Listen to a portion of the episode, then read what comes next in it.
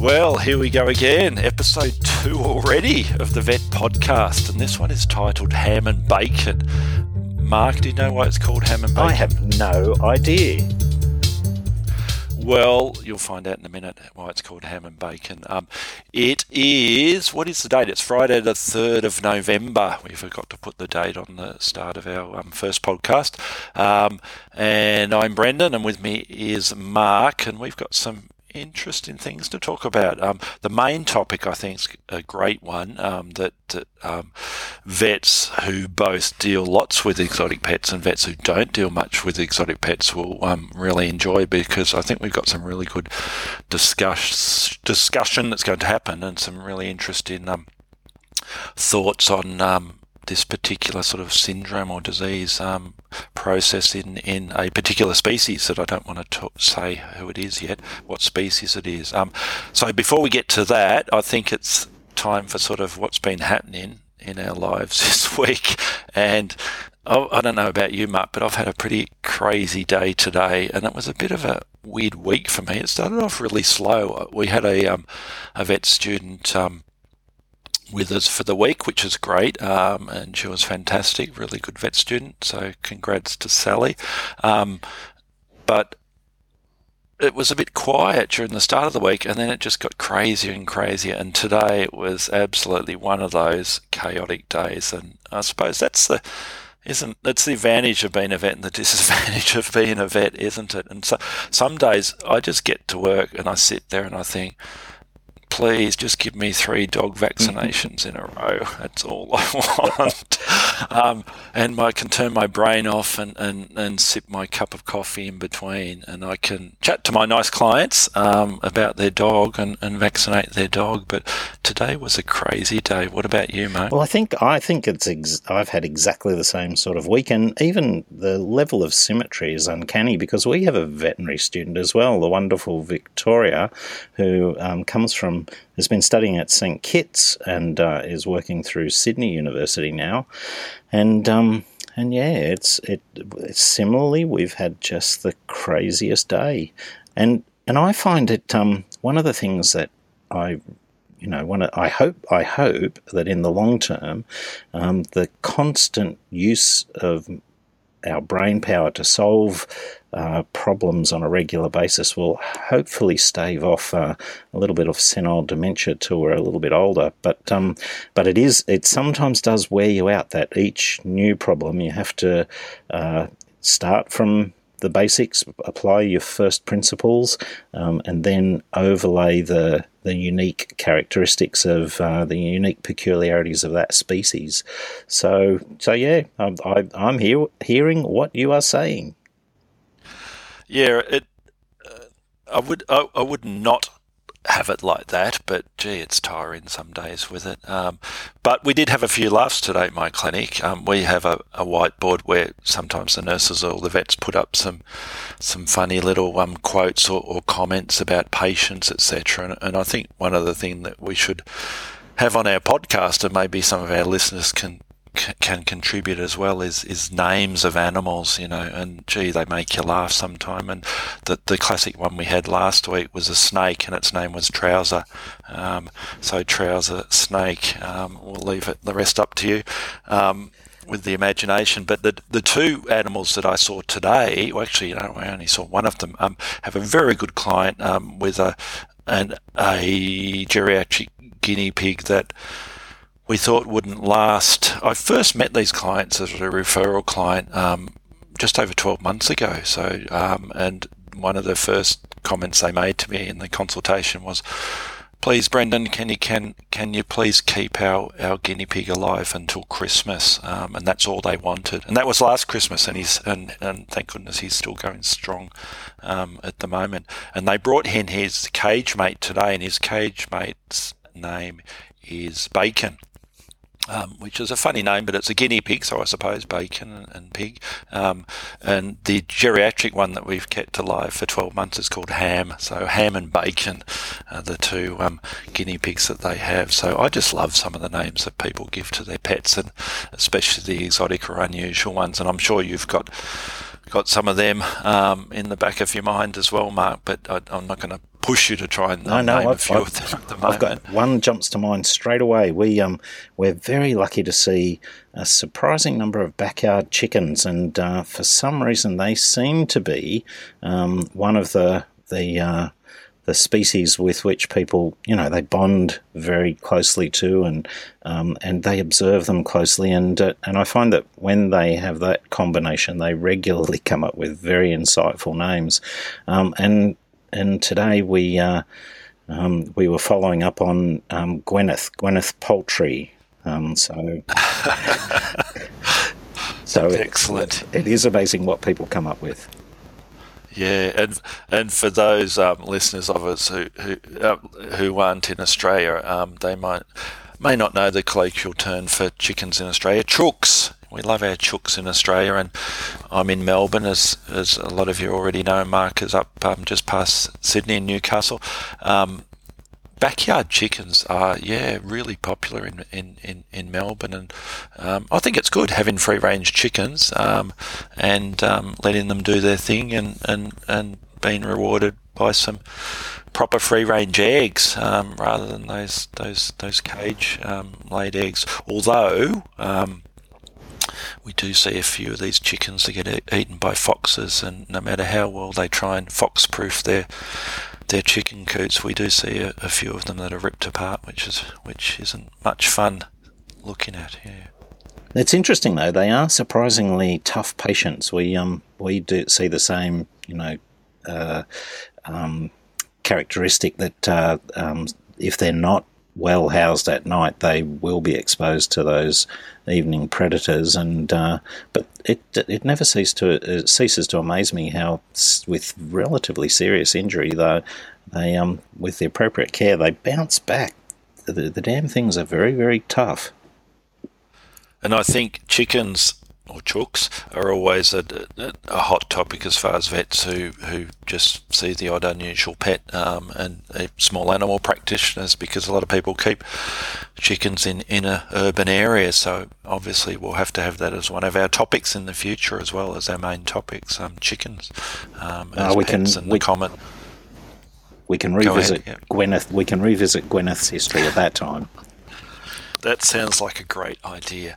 Um, yeah, so it sounds like we both had a very interesting week. I'm glad it's the weekend, although I am working tomorrow morning, but that's what we have to put up with, don't we? Um, so I think we should jump into our main topic for episode two. Um, so now you know why it's called Ham and Bacon, Mark. I hadn't told Mark why it was called Ham and Bacon, the title of this this podcast. There you go, my two guinea pig patients. So relating to guinea pigs, I think our topic was going to be urinary tract um, issues in guinea pigs. Um, so I'm going to cross over to you, Mark, and, and, and let you sort of talk about um, what are the common problems we see in guinea pigs with urinary tract issues. What do we see? Do we see these problems commonly, or are they rare?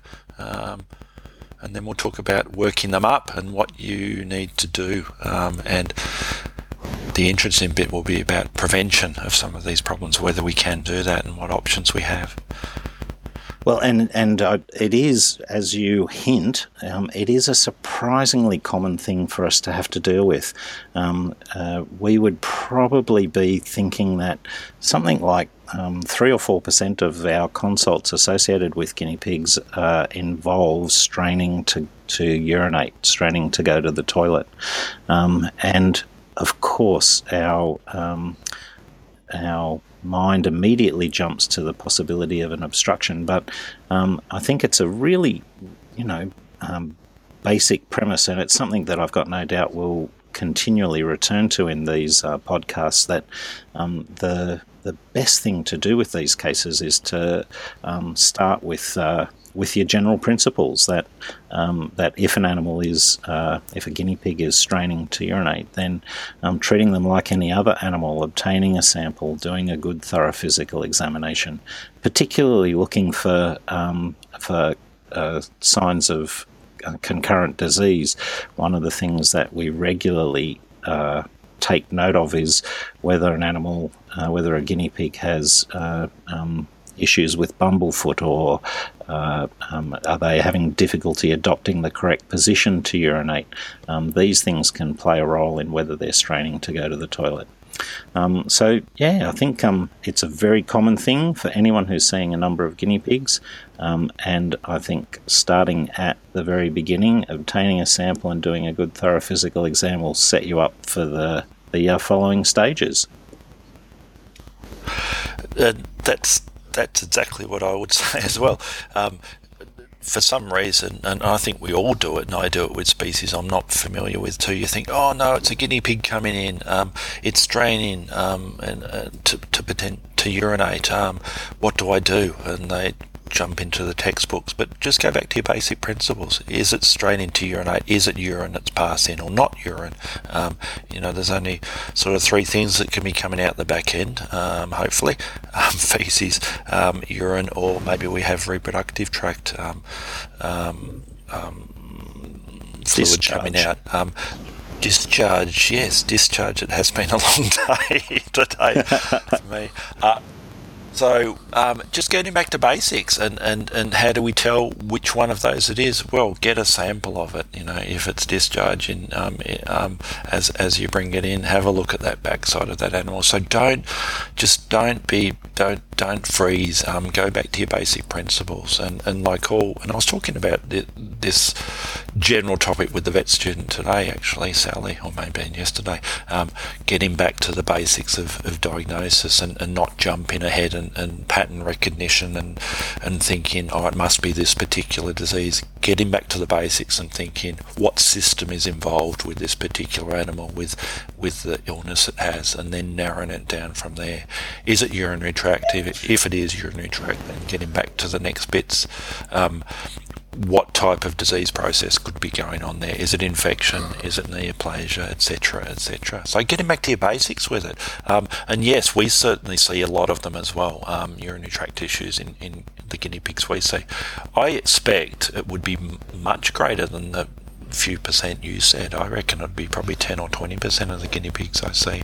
Um, maybe that 20%'s overstating it that have the um, urinary tract issues. Um, and the classic was I had one today or, or yesterday and today with it. And um, a lot of them are involved in um, urolithiasis, so we have some form of bladder stone or, or urinary tract um, um, um crystals in there, or development of of crystals in, in somewhere throughout the um, urinary system. Um, and it hurts because they're scraping, and guinea pigs don't like it. I suppose no animal likes it. I haven't had. Have you had kidney stones? I'm getting a bit pers- personal here. Or a urinary tract infection, Mark? Well, I think the other thing, uh, I think exactly what you say is true, but I, one of the things I think my impression of um, guinea pigs is that in other species, the stones cause most problems when they come to the narrow parts. And so, um, you know, as they uh, pass down maybe the sigmoid flesh, flexure or as they get to um, the uh, the end of the urethra. But I think when they are sitting in the bladder in guinea pigs, they they bounce around. I think they're abrasive. I think that um, the inner lining of the bladder uh, becomes in, irritated and ulcerated. And I think even in the circumstance where they might be um, thought to be innocuous, they're in the bladder, not causing any major problem. Um, even those guinea pigs are in pain, in my opinion. Yeah, and we also um, we also have this condition that we often describe as sludgy urine um, with with guinea pigs. Um, we describe a similar thing in rabbits as well, and and that term describes it really well. And we, we get this gritty, sludgy, milky type um, urine that's excreted. And some of these guinea pigs might have sludgy urine for, for, for days or weeks or even longer than that. And the owners have been well, the guinea pigs have been putting up with it because they haven't had any other option. But the owners have been sort of thinking, oh, he's got a bit of funny discharge there. Um, I better take him to the vet. Um, and they've had this sludgy urine for a, a, long period of time. And um, the the thing that's different with guinea pigs is um, what types of crystals we have in there and their metabolism with things, um, uh, with with what happens with urine and and production of urine and excretion of products through the urinary tract in guinea pigs. So these, if if my memory serves me correctly, Mark, um, the majority, of the vast majority of these um, um, stones that we get in, in kidneys are calcium um, based um, stones in them. So that's something that's different um, compared with some of the other species. But I think I'm jumping ahead of myself as far as what, what, what's happening with these. I'm getting back to the basics with them. If you're presented with a guinea pig that has straining and you narrow it down to the urinary tract, then hey, it's easy. We get back to basics and we do the same sort of thing that we be doing with, with um, our dogs and our cats or our other domestic species that would be seen regularly. And that's getting a sample that urine, ideally sending it off for a full urinalysis. Most people end up doing basics in house as well. Um, you can spin it down and have a look to see if we've got any crystals. We can do our dip sticks. We do our urine specific gravity. Although, you know, um, interpreting the USG in a guinea pig that's got lots of sludgy urine can be quite a challenge, um, I think. Um, and we should be sending some off to the lab for a culture and sensitivity, ideally, and also doing a radiograph of that animal. Um, that's when it gets a bit more challenging if you're not dealing with the guinea pigs very often, because obviously then you start to panic and think, how the hell do we knock out this guinea pig or sedate it to take a radiograph? So how do you do that? Um, the, the, the usual way that we do it is once again, I, starting to sound like a broken record, but we use the same general principles we apply to other species. We um, will often uh, give them a pre med, and uh, we'll use one of the mu agonist opiates at um, at a relatively high dose, um, and uh, most of the time, then we're masking them down um, with isoflurane and uh, and and getting them just deep enough so that we can position them on the plate to get the radiograph. But there are other injectable formulations that uh, we've used on occasions. And uh, well, what, I I basically do the same as you. We, we I either give them a bit of a pre med, and I tend to use um, give them a bit of methadone as my standard pre-med for a guinea pig at around about one milligram per kilo, and then I gas them down. Sometimes I don't pre-med them at all, depending on the, the particular animal in front of me.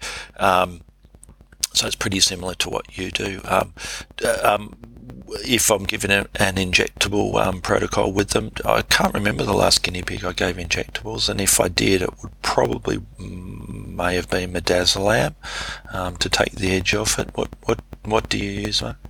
Well, we've um, we've had a few times where we've used uh, um, medetomidine and uh, one of the opioids, usually butorphanol, um, and we'd use medetomidine in a relatively low dose, maybe 10 micrograms per kilogram, and uh, and 0.1 or 0.2 mg per kg for the butorphanol.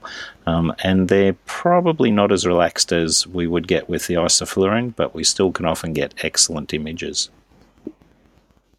Yeah, and that's an option for people who who um, who um, well, I was going to say who don't have isoflurane, but they should all have isoflurane. But there's, uh, I think the key is that there's lots of different potential protocols, but don't guess them and, and, and you know phone a friend or, or, or, or, look through your textbooks before you decide on this particular dose rate will or won't work for a, particular species. And and you know I get phone calls at my clinic and emails all the time from vets saying, "Hey, what dose rate um, should I use in this, this particular species? And I I, am more than happy to answer them um, um, all day, every day. Um, the only ones I don't like to answer, he's getting on my high horse, is we we occasionally get a, a call, or the nurse um, answers the phone and, and comes in, and I'm into surgery. I might be in surgery, and, and, and the nurse would say to me, "Hey, Brendan, I've got."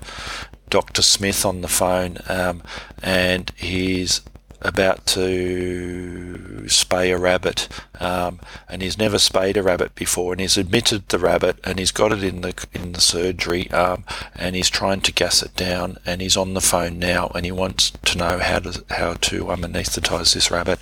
Um, um, don't do that. Um, um, even worse, I've had the odd person then say, "Oh, and they also want to know what's what's the actual surgical procedure. Can you um, give it to them now over the phone?" And they're waiting, and they don't want to um, you to phone them back. Um, so tell me everything about desexing a rabbit over the phone in, in, in five minutes while they've got the animal ready to go on the surgery table. So um, that's when I might get a bit cranky, especially if it's the end of the week as well, and, some, and, somebody does that. But but yeah, so so we need to sedate. Um, you may be able to um, take a radiograph of this guinea pig with it just um, standing there.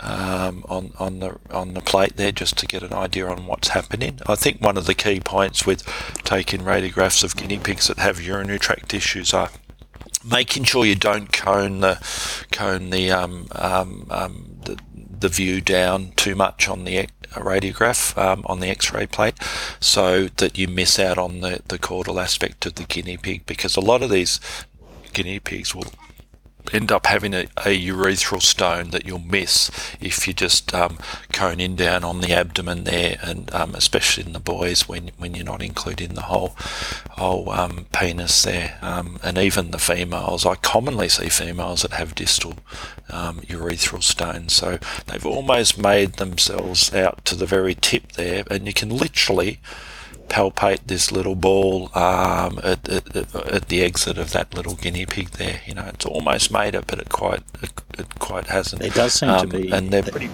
There does seem to be that little narrowing right at the end of the urethra in female guinea pigs, and they they very often get to just the very end of the urethra and, and lodge in there, and and uh, as you say, a, a tiny incision in the correct spot once you've palpated it um, can often produce uh, excellent results. The other thing about taking radiographs, ensuring that you don't cone down too much, is making sure that you obtain multiple views, at least two views.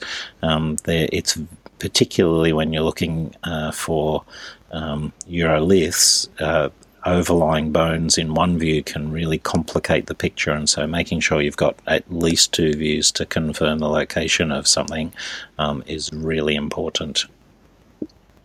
Yes, definitely. Um, the good news is we see these. Um, a lot of them have really dramatic, um, yeah, uroliths sit in there, um, and even we even see um, sometimes we end up with ones with, with, with kidney stones as well, and so anywhere throughout the urinary tract with them. But the most common ones I see are those um, urethral ones or the, or the obvious bladder ones as well. Um, plus or minus that sludgy urine, um, sludgy bladder look. So you see this, um, you know, white, indistinct, maybe sandy type look um, on the radiograph of, of, these these guinea pigs. Um, and yes, those ones where we have those distal um, stones just sitting there. They're the outflow in the females. Um, yeah, they're quite rewarding to remove some of them. Um, it's not as rewarding watching them come back again, and we'll talk about that in a minute. Um, and I do a similar process as what you do there. I tend to just um, I, um, often some of the, a reasonable number of them I can manage to just manipulate out once I've anaesthetised that guinea pig. So I'll, I'll, I'll, I'll gas her down, plus or minus that pre-med, um, I'll, I'll take my radiographs um, and assuming there's only one one stone there just near the outflow there, I'll, I will then infiltrate um, the area with a bit of local anaesthetic. I just use a little bit of lignocaine um, um, and potentially back flush a little bit with some sterile saline and then just um, gently manipulate. Just just have some you know gloves on and, and, and gently manipulate that stone out. And it's amazing how many of them you can just manage to manipulate manipulate out once they're relaxed, and we've got a bit of general anesthetic uh, anesthesia on board, and as well as a bit of local anesthesia there. Um, otherwise, yes, I do that equivalent of that episiotomy type um, incision there to just um, release enough. Release it enough to, uh, to, to enable to push that little stone out. I don't suture that, um, and I just let it naturally sort of close over. Um, I, and I think that's what most people do. I presume that's what you do, Mark. Is that correct? Yeah, precisely the same. That little um, uh, midline incision, um, and uh, and we don't wrestle with uh, the uh, incision to try and close it. We just leave it. I don't know whether uh, I'm, I can't tell you that I've gone back and had a look, but I've got a sneaking suspicion that it doesn't necessarily heal up at all, and that we're left with a, a slightly wider opening um, to the urethra. So, Brendan, when you're doing this, um, do one of the questions I was interested to ask was um, as you're manipulating those stones at the end of the urethra in the female guinea pigs, what what specific technique do you use? I try um, to uh, you know roll the thing around more than anything else. Um, I try and avoid using like a toothpaste tube technique to pop it out. Um, do you have any tips to to make that um, less traumatic? Um, no. the no. Um, um, I must admit, I don't particularly roll it um, on, roll it around. Um, I tend to do the toothpaste technique. That's a good one. I was going to, my, I was, as you were mentioning that, I was trying to think of of um, of descriptions, and I was going to say like um, um, popping out a pea from a pod, you know. Um, so I, ju- I just do I, I, do sort of just squeeze it gently um, or probably firmly.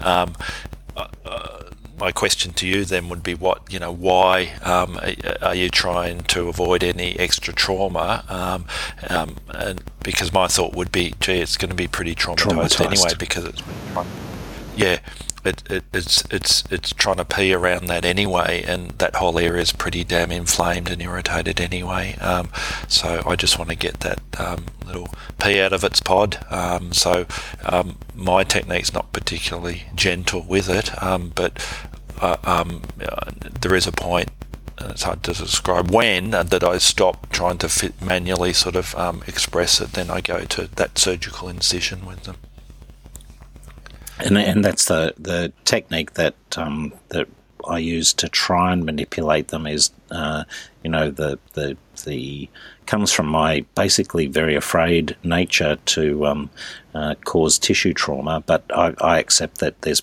you know there's probably 99.9% of the tissue trauma has already been caused by the thing sitting there for a period of time. And as you say, the important thing is to do whatever you can uh, with minimal trauma to get it out.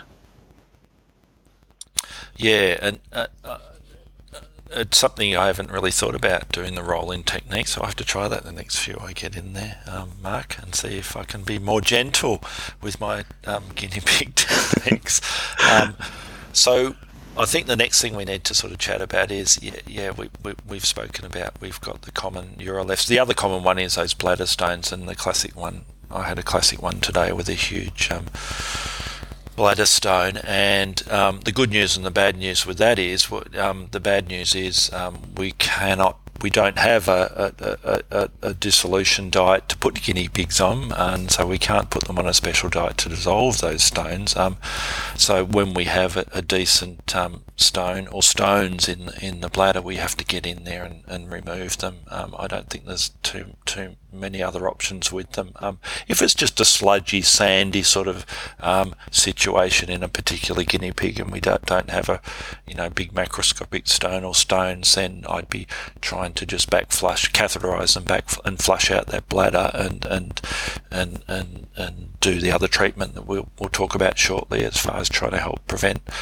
Um, um, the secondary infections that we almost certainly already have in there um, and, and, put it on analgesics. Um, is um, we've got to get in there and remove them. So the, the good news with that is it's doing a cystotomy. Um, and guess what? It's pretty similar to what we do in any other species. We, we do a a midline incision there and we expose and exteriorize that bladder. Um, I put stay sutures there and then I get in there and um, um, remove the stones, flush it out um, and um, suture it up like you would with any other cystotomy for a bladder stone removal in, in our other common um, species. Um, the thing that really amazes me with most of these ones, if not all of them, these cystotomies I've done in, in, in guinea pigs, is that that bladder is so traumatized, it's so thickened. Um, and when you're doing your clinical exam on those um, guinea pigs that have had chronic urinary tract issues, I can tell straight away this this guinea pig's had a problem for a fair period of time because that bladder's so thickened with them. And uh, and I expect you'd probably say the similar thing, Mark. It's just amazing how sore and how painful and how thickened and, and chronically inflamed these bladders are. Have you got any comments or tips about your your technique about getting these stones out of the bladder, and don't tell me you roll them out. Um, I think the, the the first thing that I would say is that um, of all the uh, surgeries in the abdomen of guinea pigs, this is the one that we seem to find that they cope the best with. Um, that uh, if we've got to perform a laparotomy for any other reason, um, then our the, we often find the guinea pig is more compromised um, and the procedure is more likely to um, further compromise the animal. These, they, these are actually quite pleasant surgeries to do because um, they tend to go really, really well. And, and I would just re emphasize what you said. It, it is actually genuinely surprising how thick the bladder walls become. Um, they're, they're, they're uh, often um, uh, you know, the radius of the bladder, they'll they'll comprise more than two thirds of the radius of the bladder. The um, cavity in the middle is is barely enough to hold any urine, let alone stones. Um, but they uh, um, they really become quite inflamed. Um, the other difficult thing, I suppose, once you have a bladder wall that's um, so uh, seriously inflamed, um, is making sure that you've got appropriate closure once you have done the flush. Um, and, and I'll bet you've got a couple of tips for that too, Brendan. Have I? oh, you can, t- you can tell our podcast is very, very unscripted, isn't it? No, I just flush, flush. I mean, ideally, um, and there can be a little bit of a challenge to catheterize some of these. So, like a cystotomy in any species, you should ideally have a catheter in there, but some of them I don't um, because I stuff around, mess around trying to get a catheter into it, um, or catheterize it, and I can't. And I just think I've got to get that stone out. Let's just do the surgery. So some of them don't have a catheter in there when I'm when I'm doing that cystotomy, which is probably a, a no-no. But I just want to get that stone or stones out and flush that bladder. Um, so well, the technique's no different, I think, than if I was doing a dog or a cat. I'd pack off the abdomen as best I can um, to try and stop any contamination and um, scoop out all those stones, um, keep them for the client. They love to sit them on their mantelpiece, that huge stone that they've got with with the um, ashes of Fido um, and, and their other stuffed animals that they've got at home. And that's the sort of clients I have. I don't know about you, Mark. that's what my clients are like. Um, and then I, um, well, what was your question? Closure and layers and that. Um, I just do a standard closure like I do in a dog or a cat. Um, I test it. Um, by um, then injecting some um, sterile saline um, into the actual bladder um, to make sure it's um, not leaking. Um, and that's basically it. And I, I, agree with you as far as the surgery goes, in that guinea pigs tend to be a bit precious about major abdominal surgeries, as in fragile, that they like to die after major surgeries. So, but this is one surgery that, uh, yeah, I, I, agree totally with you that they seem to cope quite well with it, even though you might be doing multiple surgeries um, similar with one particular guinea pig because of the recurrence rate with these. Um, so no, nothing, nothing. Um, I don't know whether um, that was a loaded question you have, but um, that that's the way I do it. Is there some tips you can you can enlighten me on about how, how you go about your closure and that um, and and your flushing? Well, I think the only thing I would I would comment on is that uh, um, you know, I, I, probably am more inclined to use single interrupted sutures rather than a continuous pattern. Um, I do exactly the same as you. Hopefully, uh, you know, I, am not able to get a catheter into every single one, but if I can inflate and test the bladder with a, a urethral catheter, that's ideal. Um, I do take, uh, I do make attempts to, and they're probably pretty clumsy like most of my attempts, but I make attempts to place the sutures so that there's, uh, the, you know, even with the thickened wall, to make sure there's none of the suture inside the bladder. Now that's much easier to say than to be confident of doing, but I think as infection is one of the contributing factors to these, I think that if there is excess suture material within the bladder, um, once the whole thing's closed up, I think you run a real chance of it forming an ongoing source of problem.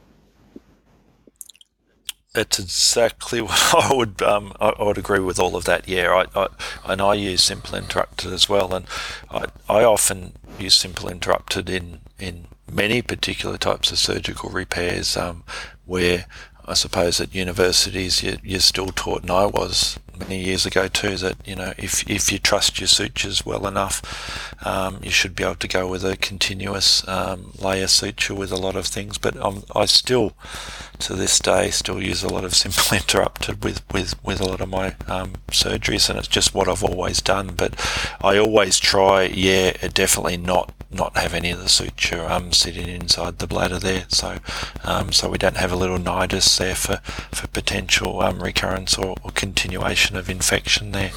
So we should talk about what we then do as far as um, um, post-op care with them, and then the big question um, that we'll finish off with, you know, can we prevent it, and what what what thoughts have we got on the pathogenesis of, of this particular disease and, and my keys for, for, for getting these animals home and, and, and the treatment um, once you've removed those those um, those stones and you've flushed out the urinary tract is um, and, and all of these I'd be doing um, doing routine bloods on them as well as part of the whole process to make sure seeing how those kidneys are holding up and looking for other concurrent diseases as well um, so it's two main things. That it's it, well, it's three things, I suppose. It, one is analgesia, um, in that people often forget that just because it's an unusual pet or a guinea pig or a snake or whatever, that that that, that we don't need to give it pain relief. We certainly do, as Mark and I rabbit on about or guinea pig on about all the time.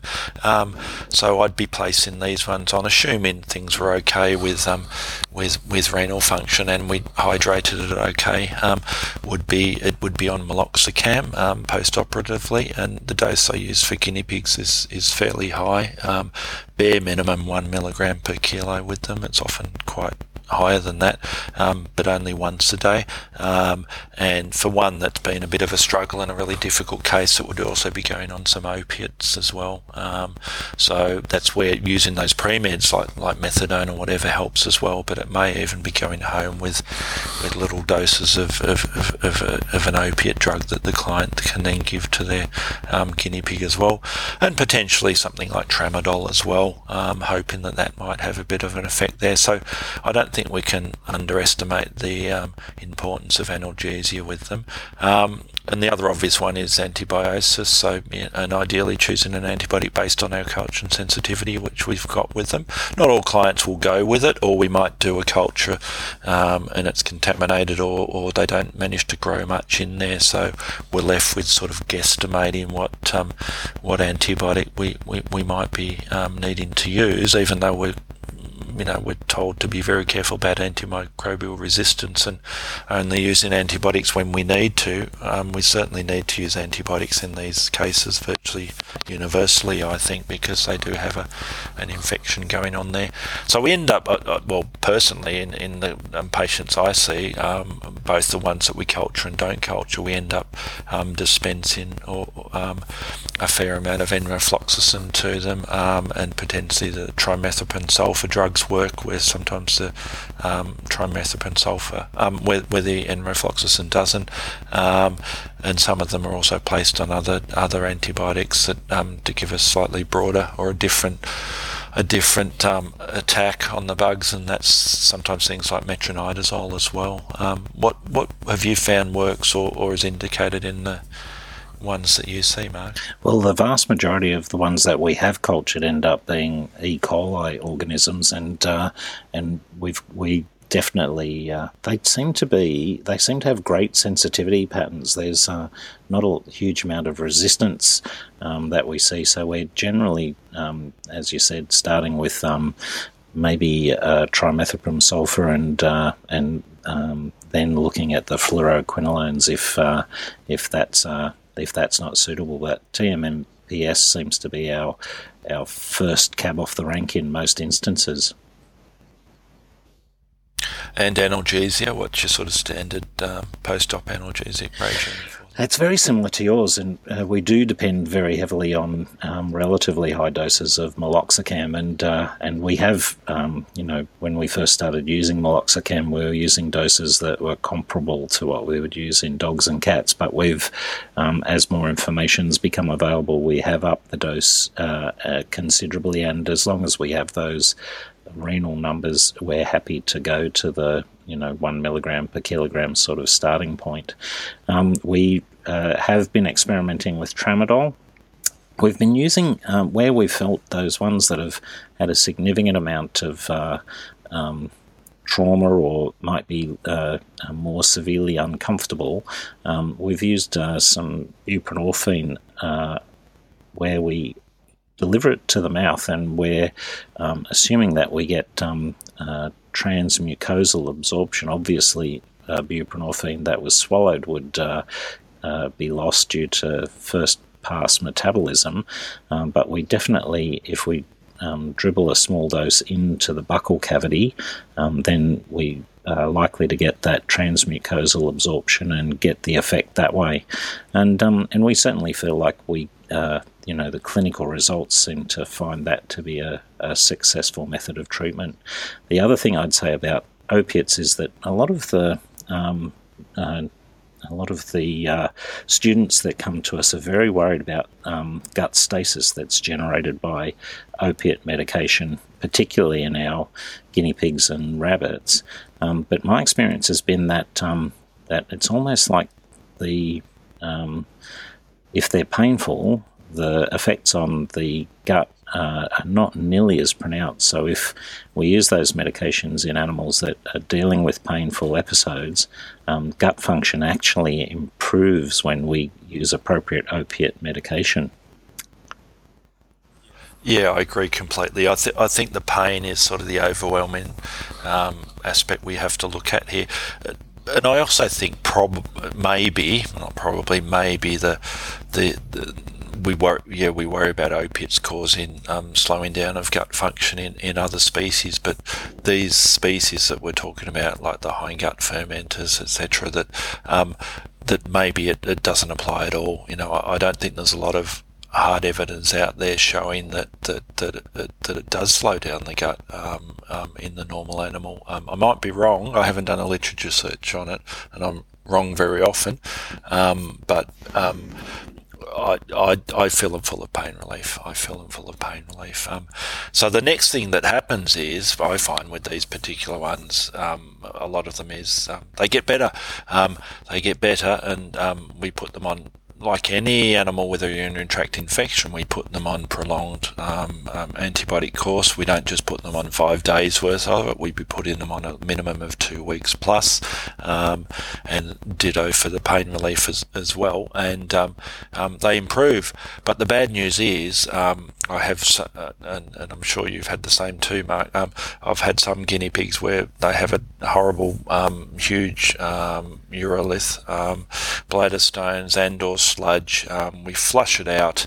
Um, we remove the stone, and it never comes back ever again um, for that particular individual. The next one that comes in, um, we do the same process with that animal, um, and it comes back again within several weeks or, or, a couple of months or so. And the bad news is, and, and, and I tell that to every single client who who brings in a, a guinea pig with with uroliths um, of any kind, that we just don't know the process of how these are formed and ha- and certainly how to prevent them. Um, so it's a lot of guesswork, I think. Um, the only association I've found, not prevention wise, but but um, well, not not long term prevention wise, is that I've found a high um, correlation between male guinea pigs um, with with um, and and male guinea pigs that have been fed um, um, salt licks or mineral blocks. Um, so I'd like your opinion on that um, um, because it's the first thing I ask the clients these days if I have a boy come in that um, that has these stones. What's the diet that you've had your guinea pig on? And it's amazing how many of them have been on these weird salt licks or mineral blocks. And, and I recommend zero salt licks or mineral blocks to, to guinea pigs and rabbits and all these small small mammals. I, and I, once again, we sound like we're patting each other on the back all the time, but um, I agree entirely. I, it, it's definitely um, the case. They, we, it's a topic for a future podcast, I think. The things that are sold in pet stores that uh, uh, are supposedly going to enhance the life of the pet that um, that actually make things worse. And uh, and I do see a correlation between the presence of those salt licks and uh, and problems with, uh, as you say, the male guinea pigs in particular. Um, is there uh, the difficulty that I struggle with? I suppose is that um, we because we don't understand, you know, there is that complete um, unpredictable nature. Some of them you'll do and you cure them forever, and other ones. Um, it's really scary how quickly a stone can form. You would think that it's going to take some months, and yet three or four weeks down the track, they've got whopping great golf ball size thing in their bladder. Um, what? Why? The other thing, I suppose, is that that makes us look at the things that might you know, uh, outside of uh, um, dietary management and those sorts of things that um, might influence the the recurrence rate. Is there anything that you've had an idea that might uh, change the process? I think it's just getting back to that, you know, the basic husbandry um, aspects. Um, looking at what is the diet of this particular animal, um, um before or when it developed the bladder stones is it on a weird and wonderful diet? And our you know st- uh, we might spend a, another podcast on talking about rabbits and guinea pig diets um, but if they're on weird and wonderful supplements um, if they're on the, the, the muesli mixes um, which I you know we generally don't like at all um, those sort of um, vitamin mineral supplements um, and to try and help prevent it, the only other thing I tend to do is I, I is um, try and encourage them to, to, to drink more, those yes. animals, so a bit like any of the renal issue animals. So encouraging those guinea pigs um, to drink more by doing a couple of simple things. One, having um, um one or more extra um, water um, access points, you know, having a bowl as well as a sipper, for instance. Um, even consider excuse me, considering flavouring um, the water, um, and that can be as simple as adding something like cranberry juice or any other slightly flavoured um, um, ju- sweet juices with them, apple juice, some of them like pear juice, that sort of thing. Um, and I'm much less worried about them, uh, you know, eating or drinking a bit more um, sugar than than and and we should talk about diabetic guinea pigs at some stage because I've got a couple of interesting um, theories on diabetes in guinea pigs. Um, we had one last week. is I'm much more worried about um, um, that, that, water intake and flushing those kidneys and that bladder through um, as a preventative measure um, because we're really grasping at straws as far as trying to help prevent it with, because we just don't know the whole process. Um, and so some people put them on, try, try try to put them on sort of low calcium diets um, and look through the whole list of veggies that that particular animal is being fed and, and, and, and you can quite easily look up um, on the internet um, um, lists of vegetables on which are high and low and medium um, calcium levels, but I'm a bit skeptical about whether or not that works um, because I'll probably just adjust their metabolism and their absorption rates um, through the gut, etc. I think, regardless of whether you're feeding them high or low calcium. So unless they're on a really weird diet, um, I think it's tricky. All I try and do is encourage them to drink more and look, which is what you mentioned at the very start of this podcast, look for underlying health issues. Is it an older guinea pig? Is it immunocompromised? Is it an older guinea pig and it's arthritic? And I see a fair number of old guinea pigs that are, have osteoarthritis. So they're stiff and sore, so they don't sit properly to urinate, or it hurts to urinate because they're stiff, stiff and sore and they don't want to squat, so they hold it in longer, so it contributes to the urinary issues. Um, what thoughts have you got on the sort of preventative aspects, or, or looking for clues about how to how to prevent it in the first place, but also prevent it once you've removed the stones? Well, I, I think increasingly as we've moved from focusing on the immediate problem to trying to look for those predisposing factors, we've definitely identified an increasing number of guinea pigs that do have um, osteoarthritis or other complicating um, disease. Particularly, I think you highlighted it just then. I think uh, um, that guinea pigs, a little bit um, uh, reminiscent of cats, adopt a particular position to um, spray that urine away from their body. And as they get older and uh, develop some spinal arthritis or um, changes to the hips, or even if they've got problems with pododermatitis, then they won't adopt that position. They will hold on to the urine for, you know, an extra hour or two before they they absolutely have to go, and that urine sitting there for that time is much more likely to precipitate out and start to cause problems. Much more likely to get uh, infections which change the pH and um, and and lead to uh, uh, the uh, calcium compounds precipitating out as a stone. So I think um, focusing on those things and looking for those things is really important. There's one other thing I, that uh, um, I probably would quickly mention, and that's uh, um, vitamins, vitamin C supplementation. Um, that um, we're very, very keen. We think a lot of our guinea pigs are, are suffering from uh, low levels of um, vitamin C. They can't make their own, so we're often um, supplementing them. Um, but I think that one of the things about vitamin C in excess of requirements um, is that it uh, does have a, a, a potentiating effect on forming those crystals. And so, as Brendan said before, just carefully examining the history. Um, often, people who love these animals will get online and find this information and then may go overboard. Um, and it's good just to draw those supplements and uh, additional treatments either into line or take them away completely, I think. Yes.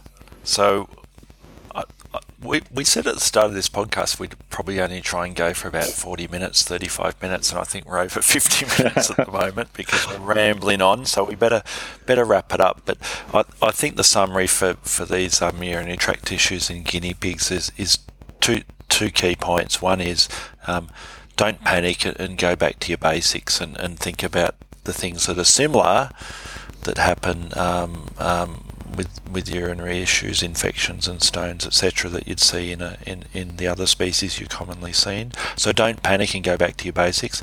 And the second one is panic and think about the bad things that, that may happen, that it may recur, and that you have guinea pig specific things um, that you do need to address. Um, and that's been a bit facetious about it. But um, just been just thinking, looking up your resources and, and thinking what's different um, with dealing with this, and that's that's the concepts of. Um, that we don't know um, how the whole process occurs with them, um, the difficulty of removing them, um, especially um, with those ones that keep coming back and that bloody gets thicker and thicker. And I've had a few where I've gone in again and again because the clients want to keep going um, with, with, with attacking it again. Um, the, the aspects look making sure you um, don't cone down too much on your radiograph and, and those other little tips um, that, that, that are different um, than dealing um, if you're just looking at a dog or a cat with urinary tract issues. Um,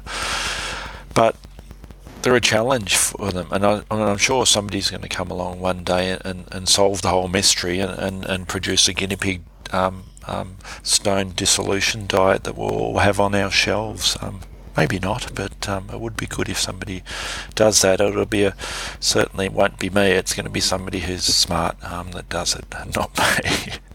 so, any final comments, Mark? And then we better um, finish. And we both need to crash and go to bed, I think, after a big long week. Um, I'm up again tomorrow to work. Are you working? I am indeed. We've got an early start, a couple of good procedures to do. We've got a snake to anaesthetise.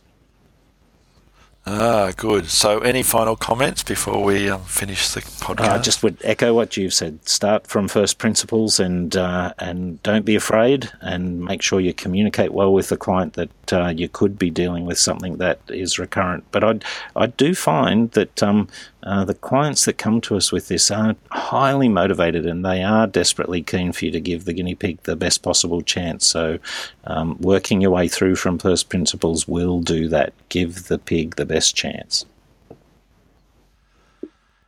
Good comments. Yeah. So, the final um, final thing I'd like to say is for those of you who have found us on iTunes or some of the other podcast listings, um, please tell your friends, your vet friends, your nurse friends, uh, or vet student friends, because we need more friends, and um, we can never have enough friends. So um, subscribe to our podcast. Um, we um, we we want you to send in questions as well, um, and um, or topics for us to discuss, and it can be anything in, in veterinary medicine um, or the veterinary lifestyle. It doesn't have to be exotic or unusual pets, even though a lot of the um, topics we will be covering will be unusual pets because that's what we do every day, all day.